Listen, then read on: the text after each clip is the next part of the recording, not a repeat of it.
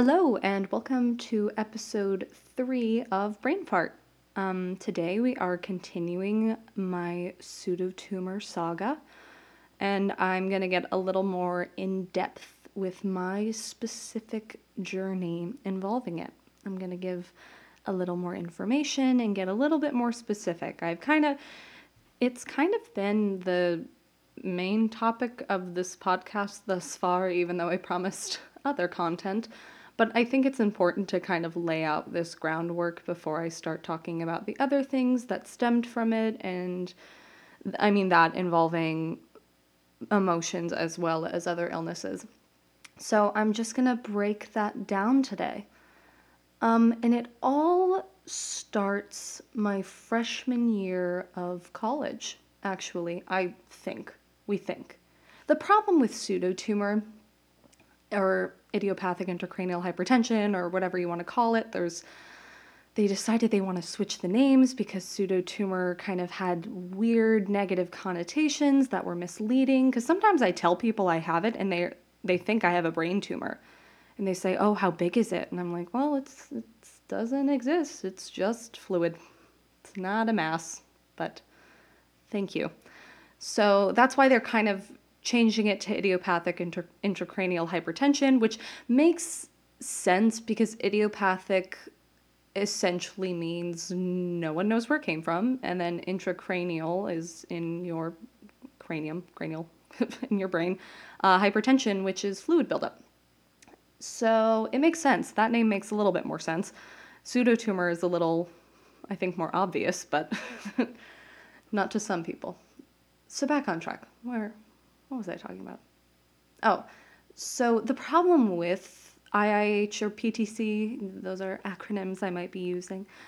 Um, they, no one's quite sure why it happens. That's as much as my research has told me. It's kind of everyone's kind of happens for a different reason or comes from a different thing or occurrence.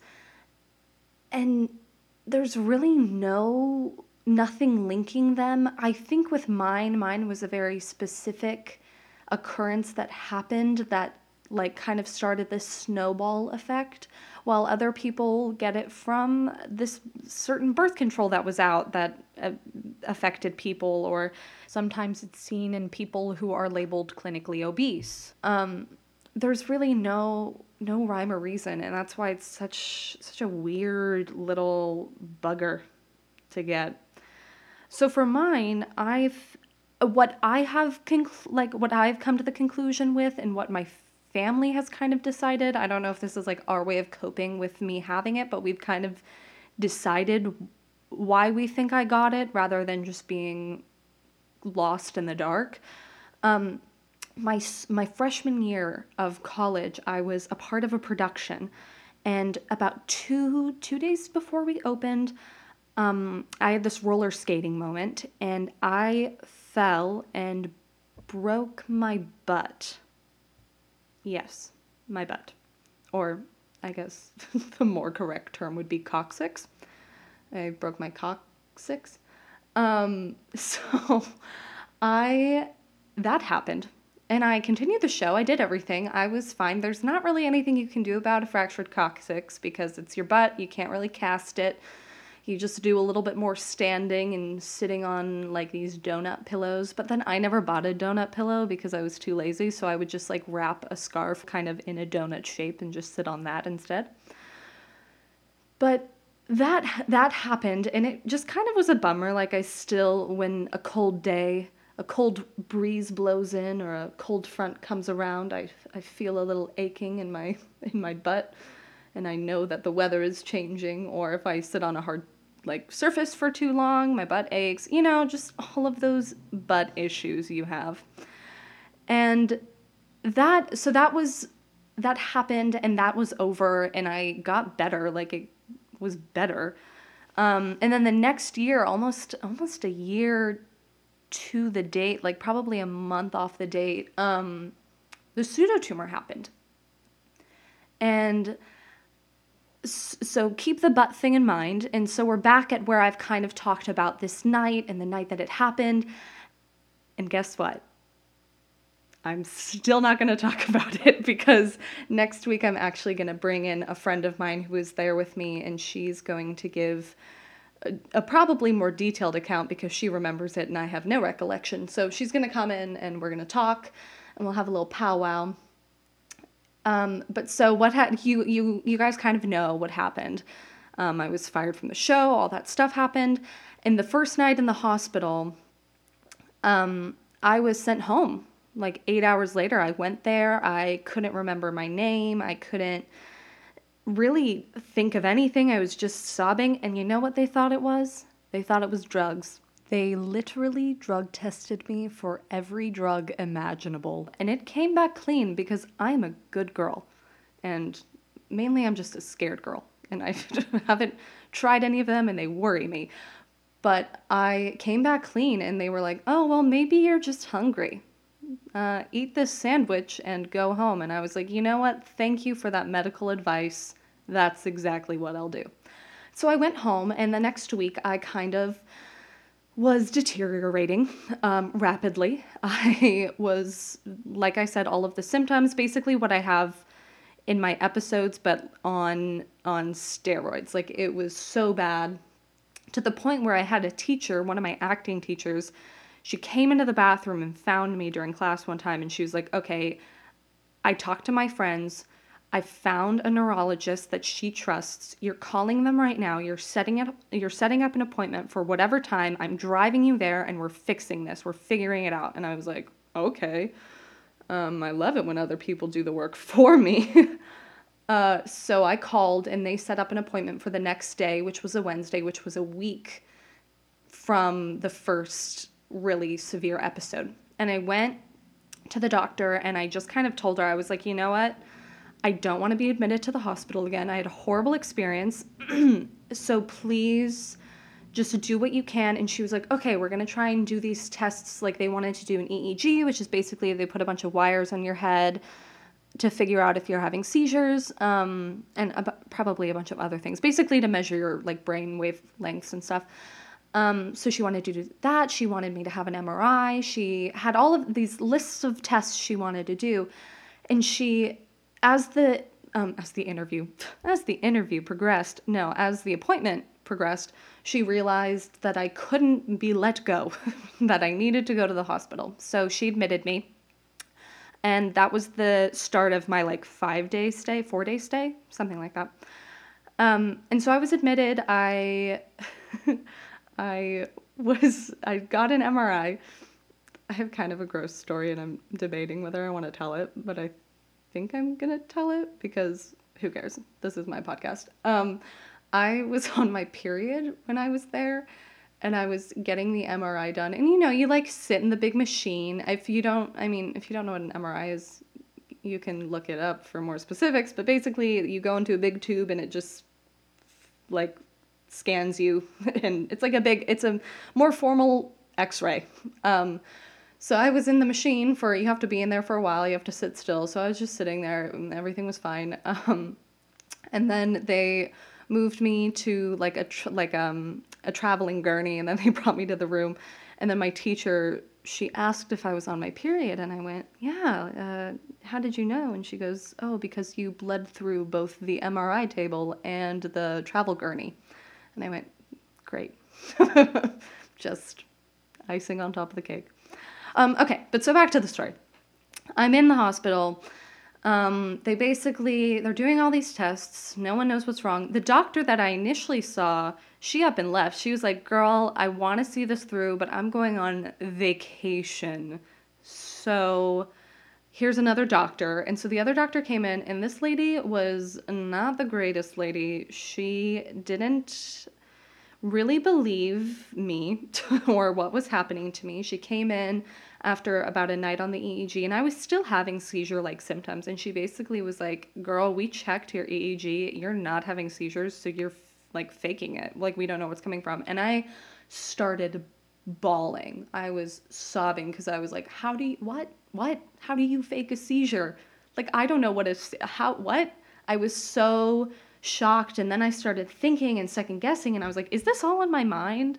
Am I making this all up? Like, how could I do that? How could I have that good of an imagination to want to be like, so why would I want to be sick? Okay, I'm getting worked up here. Um, but so she said that, but then she did say that they saw like a cloudy, sh- like shadow or something on my optic nerves on the MRI. And that's when she brought up pseudotumor. And she mentioned it and she was like, We need to get um, an ophthalmologist in here for your eyes to check your optic nerves to see if they're swelling because that's a telltale sign. And then she also wanted a spinal tap. She wanted a lumbar puncture to see what, because a big thing they test is when they do the lumbar puncture, if there's a high pressure of fluid coming out, that means that the fluid is building on your spinal column. And so that is a sign or one of the indicators that you have pseudotumor. And so at this point in my hospital stay, my mom had flown out from Las Vegas. There there was a moment where my aunt who lives in New Jersey came to visit me and she was she called my mom and she was like, "I think you need to you need to be here. This is getting a little serious." And so my mom was there eventually and I ended up getting the spinal tap. So they they wheel you down to this room. You lie prone on the table in like I mean, I don't know how, but kind of like like Jesus on the cross style, like your arms are splayed out and you're laying there. And um I had really nice nurses. The doctor came in, he did a little boop boop and put the needle and then the tube into my spinal column and then I sat there and then they tilted the table and I was like, I was not strapped in and I thought I was going to slide off that table. I'm sure they only had it tilted like a couple degrees, but to me it felt like a solid 60 degree tilt. Um, and I just waited there while my spinal fluid dripped out of my body and into a tube. Oh, and then the nurse after let me see it. He was like, Look, it's clear, that's healthy. And I was like, Cool. Um, and it ended up being that my opening pressure was it was higher than normal. It wasn't severely high, which is what they kind of look for, but it was higher, so they were like, okay, that's a tick in the yes box for pseudotumor. And then the next day, the ophthalmologist came in and he dilated my eyes and he looked at my optic nerves and he was like, yep, yeppers, she's swollen. And so that kind of solidified that diagnosis. And I also have to mention that after I got the spinal tap, it felt like it it felt like a release of pressure. Like it felt I felt better. And which freaked me out even more cuz I thought how am I like there's no way that this made me feel this much better that quickly. And I told my doctor that, and she was like, Well, that's another tick in the yes box because that just goes to show that it was so uncomfortable with the pressure that when we drained it, you felt immediately better. And so I was diagnosed, and they decided to put me on Topamax, which is actually like it. It's more of an anti-seizure medication, um, but it helps with like a di like it helps become a diuretic. And so I was on that for about I left the hospital. I was back in school and I was seeing my neurologist like every week to every other week. And I came in after the I think the first like 2 weeks of Topamax and I was having horrible reactions like God, I can't even remember. It was I just remember needing to be off it and I was saying that I wasn't feeling better, like it started to come back, like my symptoms started to come back and I was also getting par- Oh, that's what it was. I was also puking, like in the middle of the night, always. I would feel so sick in the middle of the night, and I was feeling really paranoid and all this stuff, and I was like, what's going on? And my doctor said, okay, let's just switch you. So they ended up switching me to a diuretic, um, which is basically just to help drain the fluid. Like, it's literally a diuretic, it's what it sounds like um, called Diamox. And I started, I think, pretty light on that, probably like 100 milligrams a day, which wasn't awful. Um, but then my symptoms just kept coming back. They just kept getting worse and worse. So we just kept upping the Diamox to 250 to 500 to 1 250 a day and then 1 500 a day to um, two 500. So I was taking a thousand milligrams or a gram um, of Diamox every day, just in different ways to take it in like long, like long release. So it would release over the course of a day and sometimes not. And so it was just trying to figure out this medication and it's going, and that was going on for months and months. And I was still having my pseudotumor symptoms, but then I was also having symptoms from this medication. Like I would start losing feeling in my hands and my feet, and so I couldn't really dance anymore because I had no feeling in my extremities. And obviously, I was peeing all the time. I mean, I already pee all the time, but when you're on a diuretic, it was constantly. And so it was just all of these symptoms, and my eyesight was doing weird things, and I was feeling weird things emotionally. Like, obviously, I had just gone through kind of a traumatic experience as well as like a traumatic I don't, I don't know, not traumatic diagnosis, but just something that's was not what I had expected in my lifetime to like be diagnosed with at 19. No one ever expects those things, but you are. And I was just still feeling like butthole, like just poop. And we were doing everything in the book, we being me and my parents, and I ended up finishing my sophomore year of school and I went back to Vegas for the summer and it was just the worst worst. It was the worst it ever got and I was basically living on my couch in my house because I didn't want to walk upstairs. I didn't want to watch TV. I didn't want to talk to anyone. I didn't want to listen to music. I didn't want to read because it was all too overwhelming for me. I couldn't even paint. I couldn't do any physical activity other than getting up, walking to the bathroom, peeing, and then walking back to the couch. I mean, my mom would ask, she was like, Do you want to watch TV? Do you want to watch movies? And I was like, Sure, put them on. And then I'd just fall asleep because it was too much for me. I couldn't even talk to my parents really because I couldn't think of things to say. I didn't know how to phrase things. And then I would just get frustrated and I would take it out on them and I would yell at them and I'd say, How could I how can I live with this? How can I do this career if I can't even get off the couch? Like it was getting hostile and bad. And I have always had an incredible relationship with my parents. They have been my number one since day one. I've always been very close with them. We never went through a period where I became really angsty and like doing all this stuff, but this was like my angsty period. At the ripe age of 19 turning 20, I was like anxious and mean and lashing out at them, you know, packing all of my teenage years into this one summer.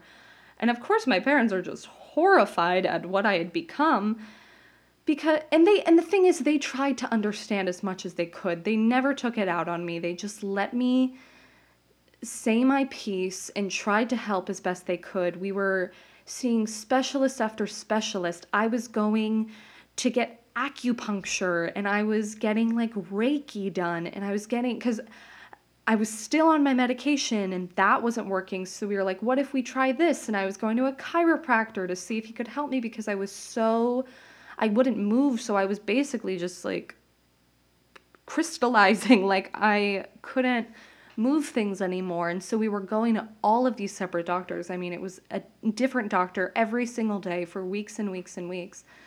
And we just weren't figuring out what was going on. And we were going to my ophthalmologist, and my eyesight was getting worse. And it was like, oh no, we're on a downward spiral and we're not stopping. Until, until my dad had um, a client come in. He's he's a lawyer. Um, had a client come in, and she talked to him about this guy in Vegas who was a specialist in neuromuscular movement retraining.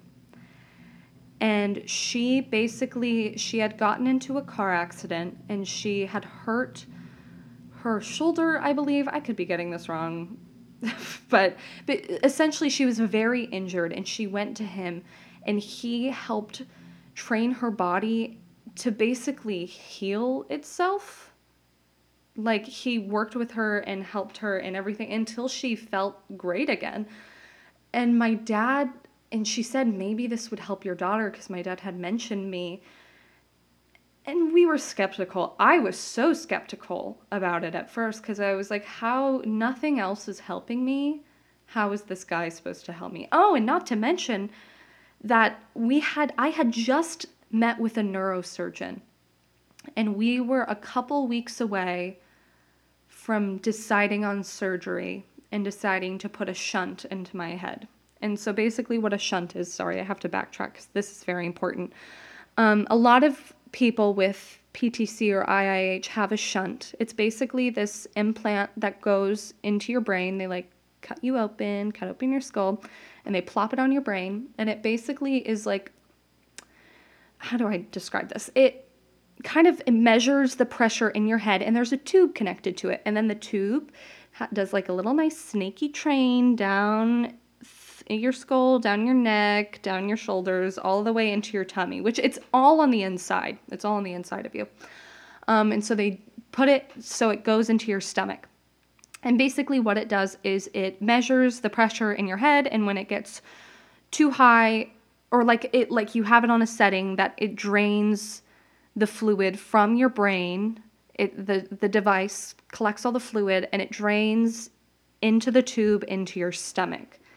And so that is basically what a shunt is. And there's different kinds, and there's like more in depth you could go with that. And we were figuring out what would be the best one for me. And I was really worried because I was like, will I be able to dance again? What happens if it doesn't work? I heard I was reading all these horror stories about people having to go right back in after surgery to fix it or to adjust it, which is like people do and people deal with. Like it wouldn't have been the end of the world if I got it. And most people with IIH and PTC get it.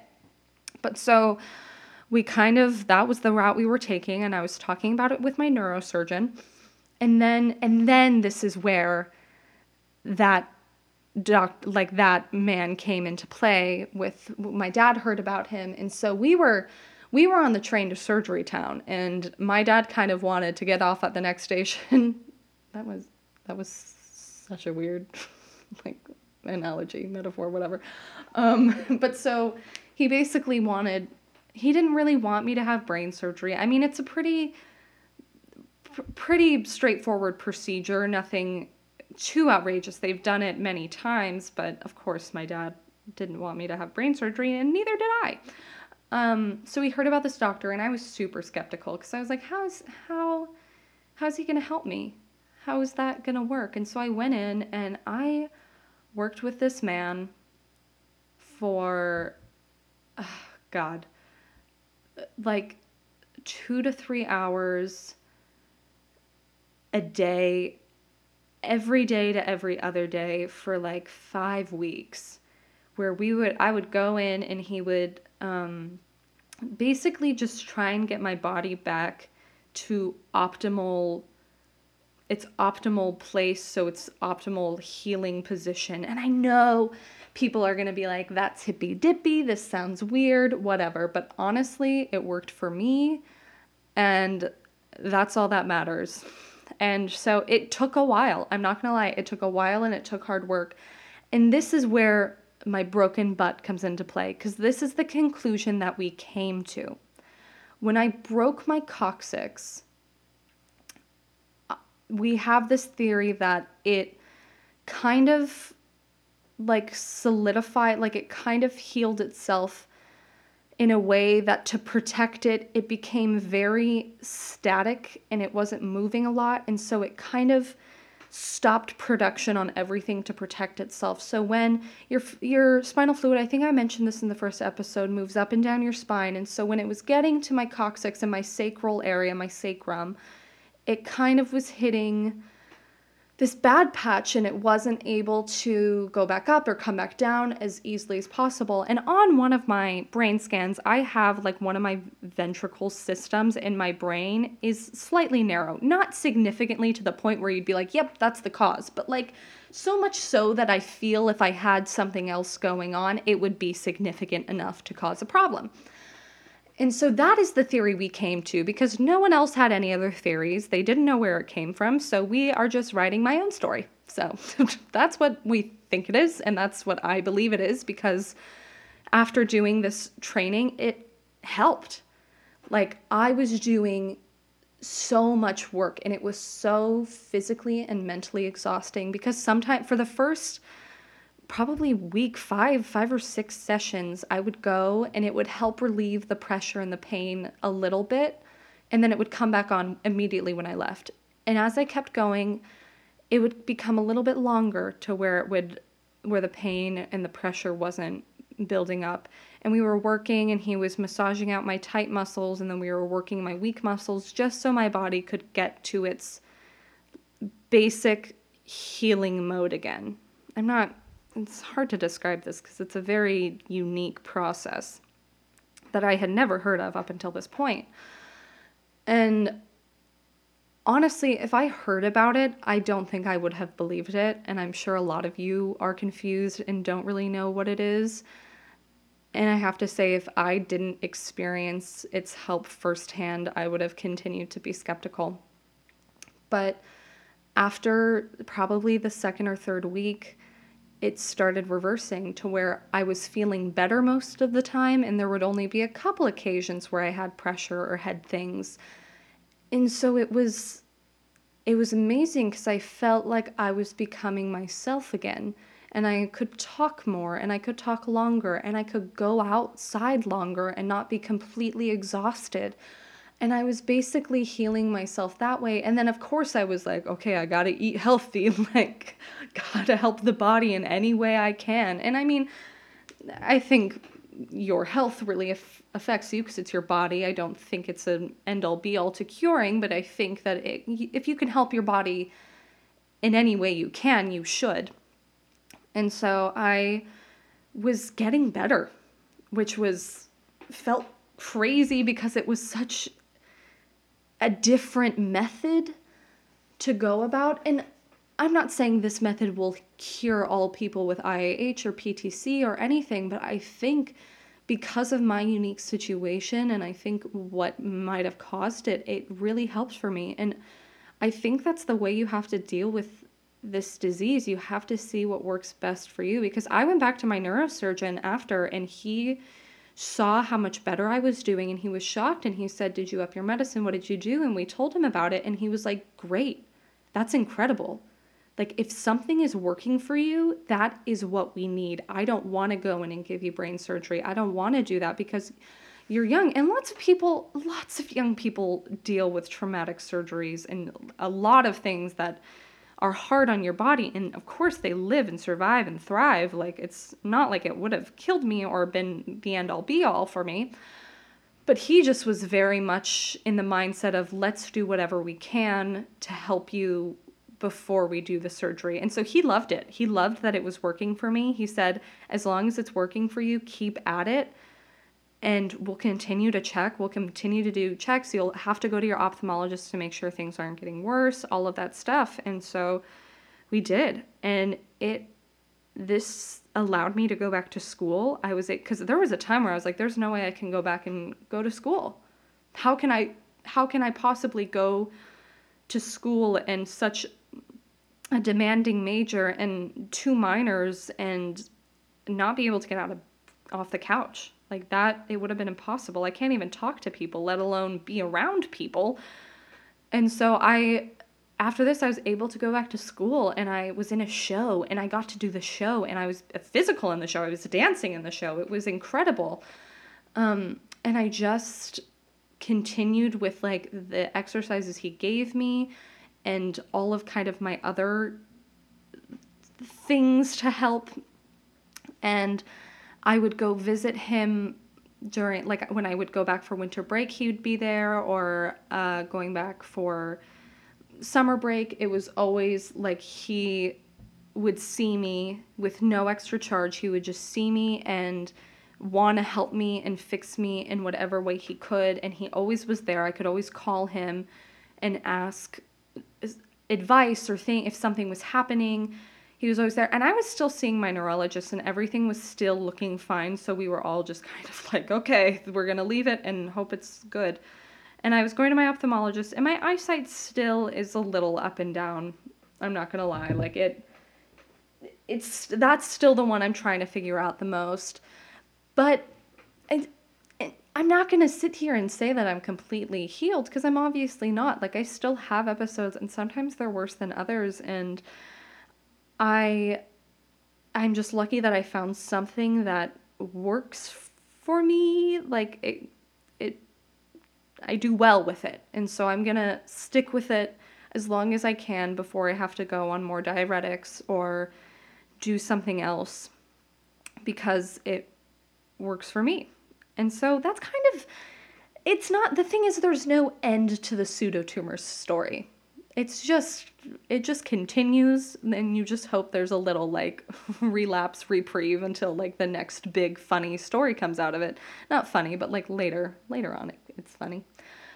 So yeah, I just kind of wanted to break that down, break down kind of the medication I was taking um, for the pseudotumor, kind of what helped me get back to a productive state for me, like a more productive state for me. I just repeated what I said, but I said it with a different connotation or in, in intonation. That's what I was looking for. I said it with a different intonation, so it was different.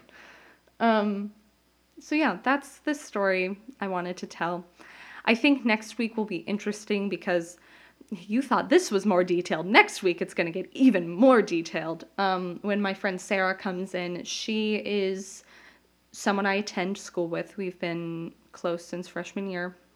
She's one of my best friends. Um, she was there. I had lots of friends who were there with me, but she kind of was the main one because she was the first one they called when it first happened. So she went to the hospital with me. She was there the second time. Um, so she's seen really firsthand how it's affected me. And so I kind of want to bring her in to give you guys more details and more insight about that. And I think that's all I wanted to say. Oh, I. Dang it. I wanted to tell you I named my pseudotumor. Her name's Sandra with a P. P S A N D R A. Um, I'm sorry if anyone out there listening is named Sandra, but we call her Sandra T for uh, pseudotumor. And yeah, so sh- we we coexist. we live together and I like it when she's a quiet roommate and not a rowdy party girl. So, there you have it. Next week we have Sarah and then the week after that I am finally going to dive in to Lyme, Epstein Barr virus, Wormy McWormy Town, and uh, what else do I have? Oh, hypothyroidism. so I'll go more in depth with that. That week I'm not going to do um, hormonal female stuff because I'm going to save that for another another week. And I'm getting ahead of myself yet again. So that's what you have that's what have forward look to. Nope. Okay, let's rephrase. That's what you have to look forward to. There we go. All right. Thanks for listening, guys. I hope you got some information. Of course, if you have any questions, feel free. Most of you are my friends, so feel free to just text me. If not, um, please reach out I have an email for Brain Fart now. It's brainfartpodcast at gmail.com. So if you have any questions or tips or corrections, because you know your girl isn't a doctor, um, email them in and I will try to answer them or I'll email you back or I'll talk about it on the episode. Um, so thanks, guys. Thanks for listening, and I will talk to you next week. Okay, have a good whatever time it is. Okay, bye.